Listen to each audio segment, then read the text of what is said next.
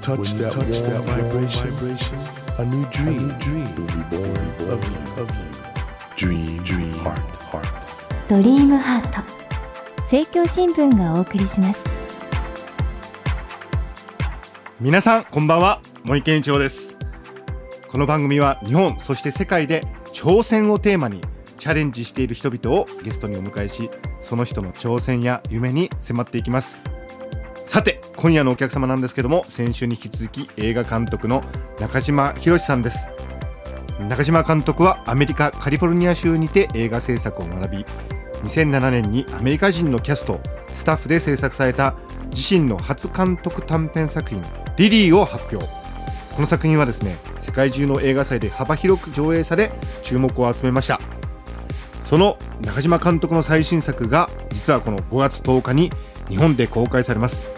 タイトルは「シークレット・チルドレン」というですね近未来を舞台にした SF 作品ということなんですね。先週はこの最新作について詳しく伺いましたけれども今週はですね中島監督がこの日本人としてねハリウッドで脚本そして映画を手掛けるっていうこういう監督のもう本当夢みたいなねこれを実現するためのその道のりこれをですね振り返ってですねどのようにしてこの夢を叶えてきたのかそしてこれから未来に向けて中島監督のビジョンとは何か伺っていきたいと思います。よろしくお願いします。お願いします。前回最後に中島さんはハリウッドで自分で脚本を作って今回 FOX から映画リリースされるんですけどこういうことやった日本人は実は初めてということで映画界の野茂英雄と 私が勝手になんか名前を付けてしまったんですけど、はいまあ、とにかくすごいですね。ありがとうございます。はい。あんまり。いやいやいやすごいですよ。だからご本人はね謙遜されて。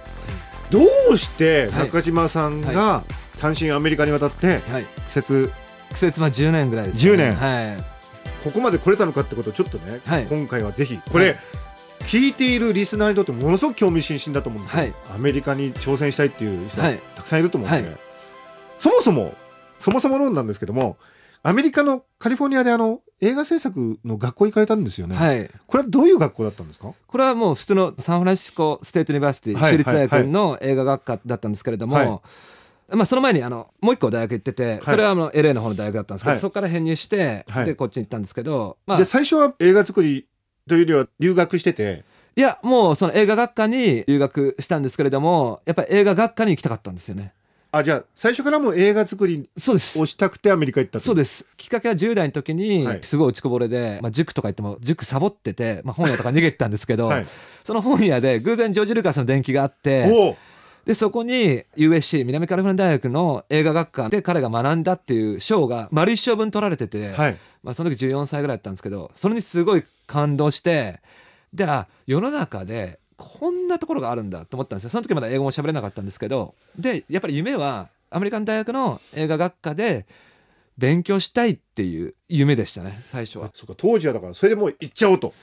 そうですね。まあ本当漠然とそれが夢になっててで高校ドロップアウトして、はい。で高2から、まあ、ニュージーランド行ってニュージーランドの高校卒業したんですけどそれでまあ英語が話せるようになって英語で授業を受ける環境がハンデに感じなくなったんであひょっとしたらアメリカン大学の映画学科はい行っていけるなっていうなんか本当一歩ずつなんですよね。まずじゃあニュージーランド行って英語をつけて、はい。でカリフォルニア行って映画学科はい。を卒業されたわけですか、はい。でもその時同学年って何人ぐらいいたんですか？同学年はその映画学科もうアメリカ人も含めて、はいはいはい。多分300ぐらいと、まあ本当に映画監督だった人はその中で僕だけだと思うんでですすよ。よだから300人いて、はい。みんなまあ映画やりたいわけですよね、はい。はい。でそれ以外の人はどこ行っちゃったんですかね？わかんないんですけど わかんないいやいや皆さんいいですか、はい。アメリカの映画学科に行けば中島監督みたいにハリウッドで作品が撮れるってわけじゃないんですよ。300人同級生がいて、はい。それが一人だと。そうですね。おそらくうちのサンフランシスコ州立大学の映画学科では僕は一人だけだと思います、ちなみにはい。映画学科では何を教わるんですか？もう本当に映画のベーシックな作り方っていうかそこが素晴らしくて、はい。撮り方ミディアムショットクローズアップその引きのショットがあってって言ってで実際すぐ撮らせるし5分の映画何でもいいから撮ってこいみたいな、まあ、自分で脚本書けっていうわお。そういうのがあるんでやっぱり作るって環境がもうできてるんですよねカリフォルニアは。学生の時からやってんだ。ずーっとやってるので違和感はないですね。はい。逆に自然っていうか。あそうですか、はい。はい。学生の時からやってるんだ、やってます。はいそれで出ますよね、はい。その後どうされたんですか？その後うちの父がその当時かくも膜下出血が倒れちゃって、ええでまあもう映画監督になる云々じゃなくってとにかくもう学生が作ろうと。これでおしまいにしようってぐらいの感じで作ってでそれはもう送りまくったんですよ、うん。とにかくいろんな会社に。はい。そうしたらまあこれは面白いと。でまあいきなり監督はさせられないからとりあえず脚本の仕事をあげるって言われて、はい。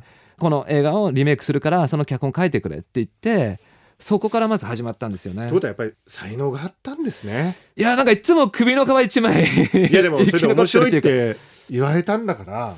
まあ、その時も本当送りましたけどね。もうとにかく送ってうん送ってでまあこれでダメだったらまあまあどうなんだろうなとか思いながら、いやそれでまあリメイクのための脚本を書いて、はい、でそれでまあこう過ごしてて、まあ、それ2年ぐらいですかね、はい。それでまあそれがなかなかこうニッチもサッチもいかない感じになったんでまあ僕ちょっと大学卒業したのが遅かったんで28なんででまあそれで30歳ぐらいになったんでやっぱり映画監督になりたい、ね、自分は映画監督だっていう宣言するならまず映画を見せなきゃいけない、はい。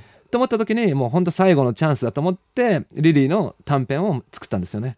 でそれでまあそれが映画祭って賞をもらったんで、あなんかまた首の皮一枚つながったなみたいな。ちなみにあの映画を作るってなんかお金がかかるっていうイメージがあるんですけど、はい。リリーはいくらぐらい制作費かかったんいですか？やリリーはそんな高くないですよ本当に。1000万以下ぐらいですよね。それは。お金はどうされたんですか？もうそれは投資家からこれはもう返ってこないお金で、うん。もうそのアメリカにあるビジネスなんですけど可能性にかけてくれっていうビジネスのスタイルで作ったんですよね。まあそれでみんな作ってるんですけど短編映画は。そういうことをやる人がアメリカにはいるってことだよねいます。だだからってその時点では実績ゼロでしょ？ゼロです。しかも恐ろしいのが、はい。アメリカ人の短編で5分の「ハリー・ポッター」みたいなもう、はい。SFX バリバリのはいはいはい。作ってくるやつが見るわけですよ。はい。こんな世界で戦っていくには 一番感じたのがオリジナリティしかないなと思ったんですよ。ほもうこんな上に上がいるんだったら、はい。自分にしか語れない物語を作ろうって思ったんですよねもうその当時から。誰かがどこかでやってる話じゃなくてってことですねそうですねとにかく自分にしか語れない物語にしかアメリカ人は価値を持ってくれないだろうなって思ったんですよなるね。すごいですねその鍛えられ方がすごいですねすごいです。いやもう本当にいややっぱりショックですよね。ショックだし考えざるを得ないっていうか。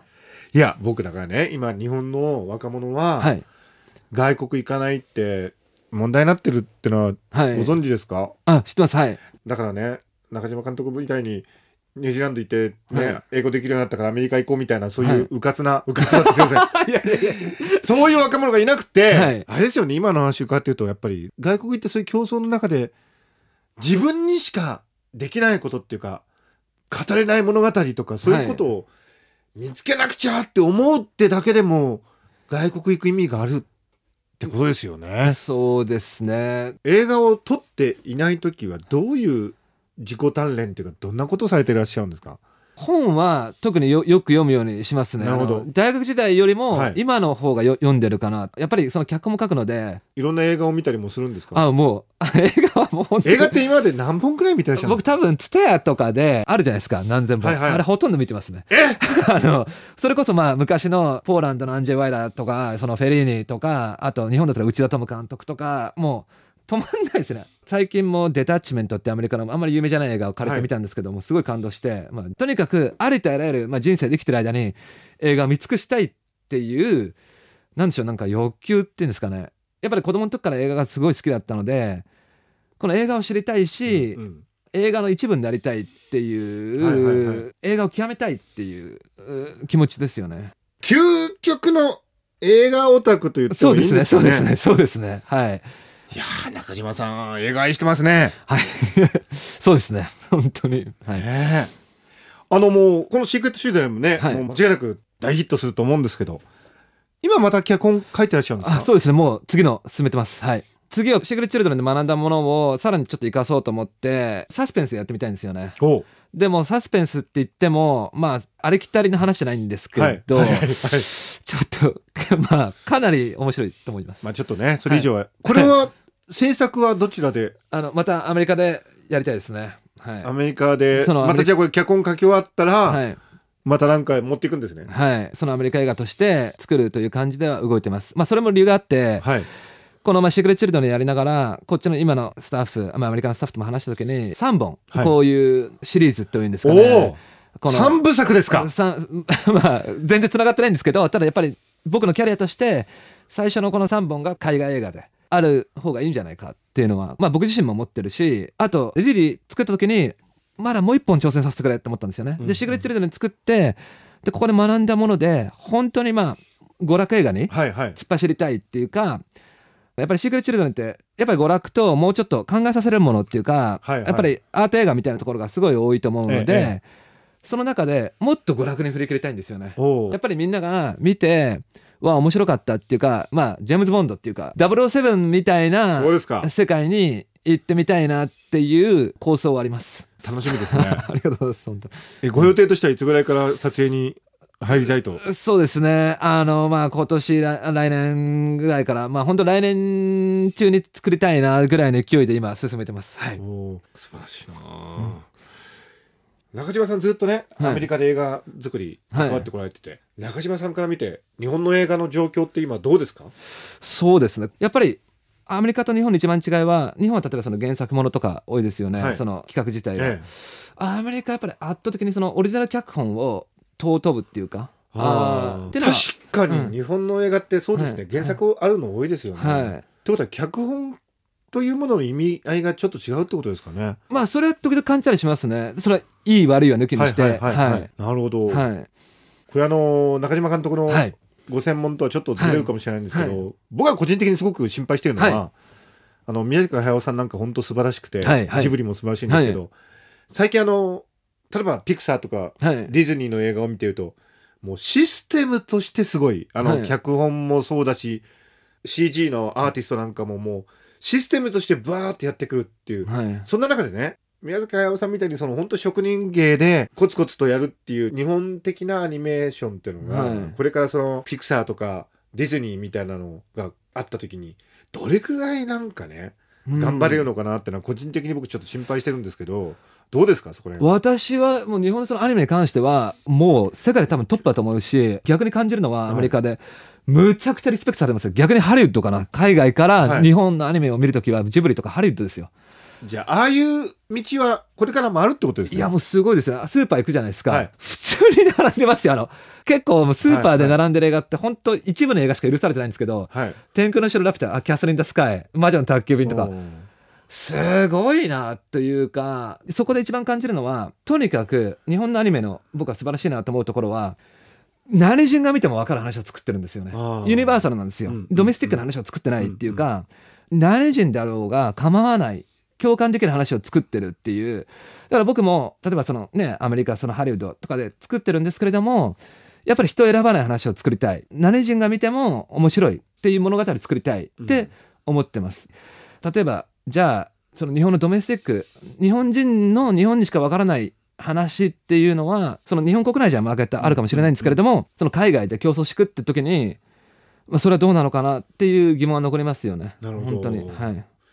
そういうこともアメリカで映画作っているっていうことで単にね中島さんの場合だと、はい。言葉だけじゃなくてもう体に染みついてる気しますね。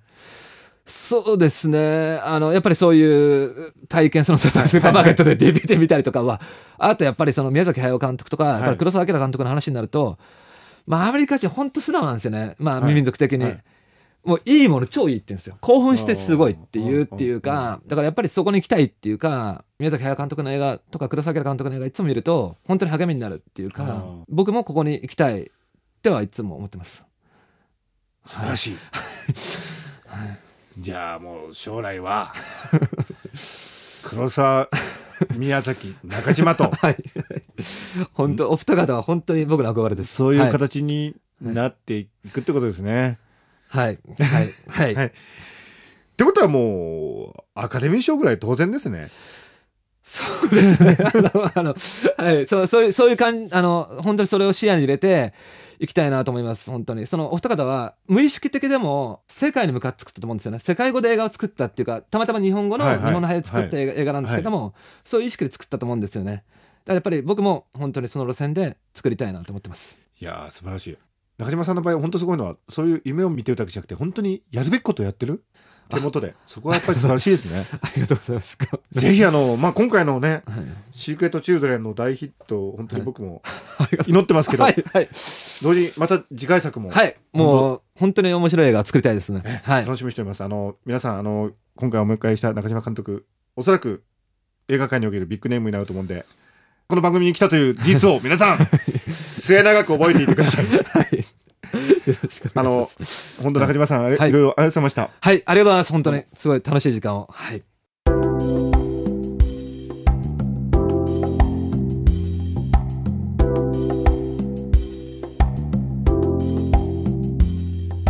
Dream, dreams can't be seen, can't be seen with the naked, eye. naked eye. But we sure can, sure live, can our live our dreams.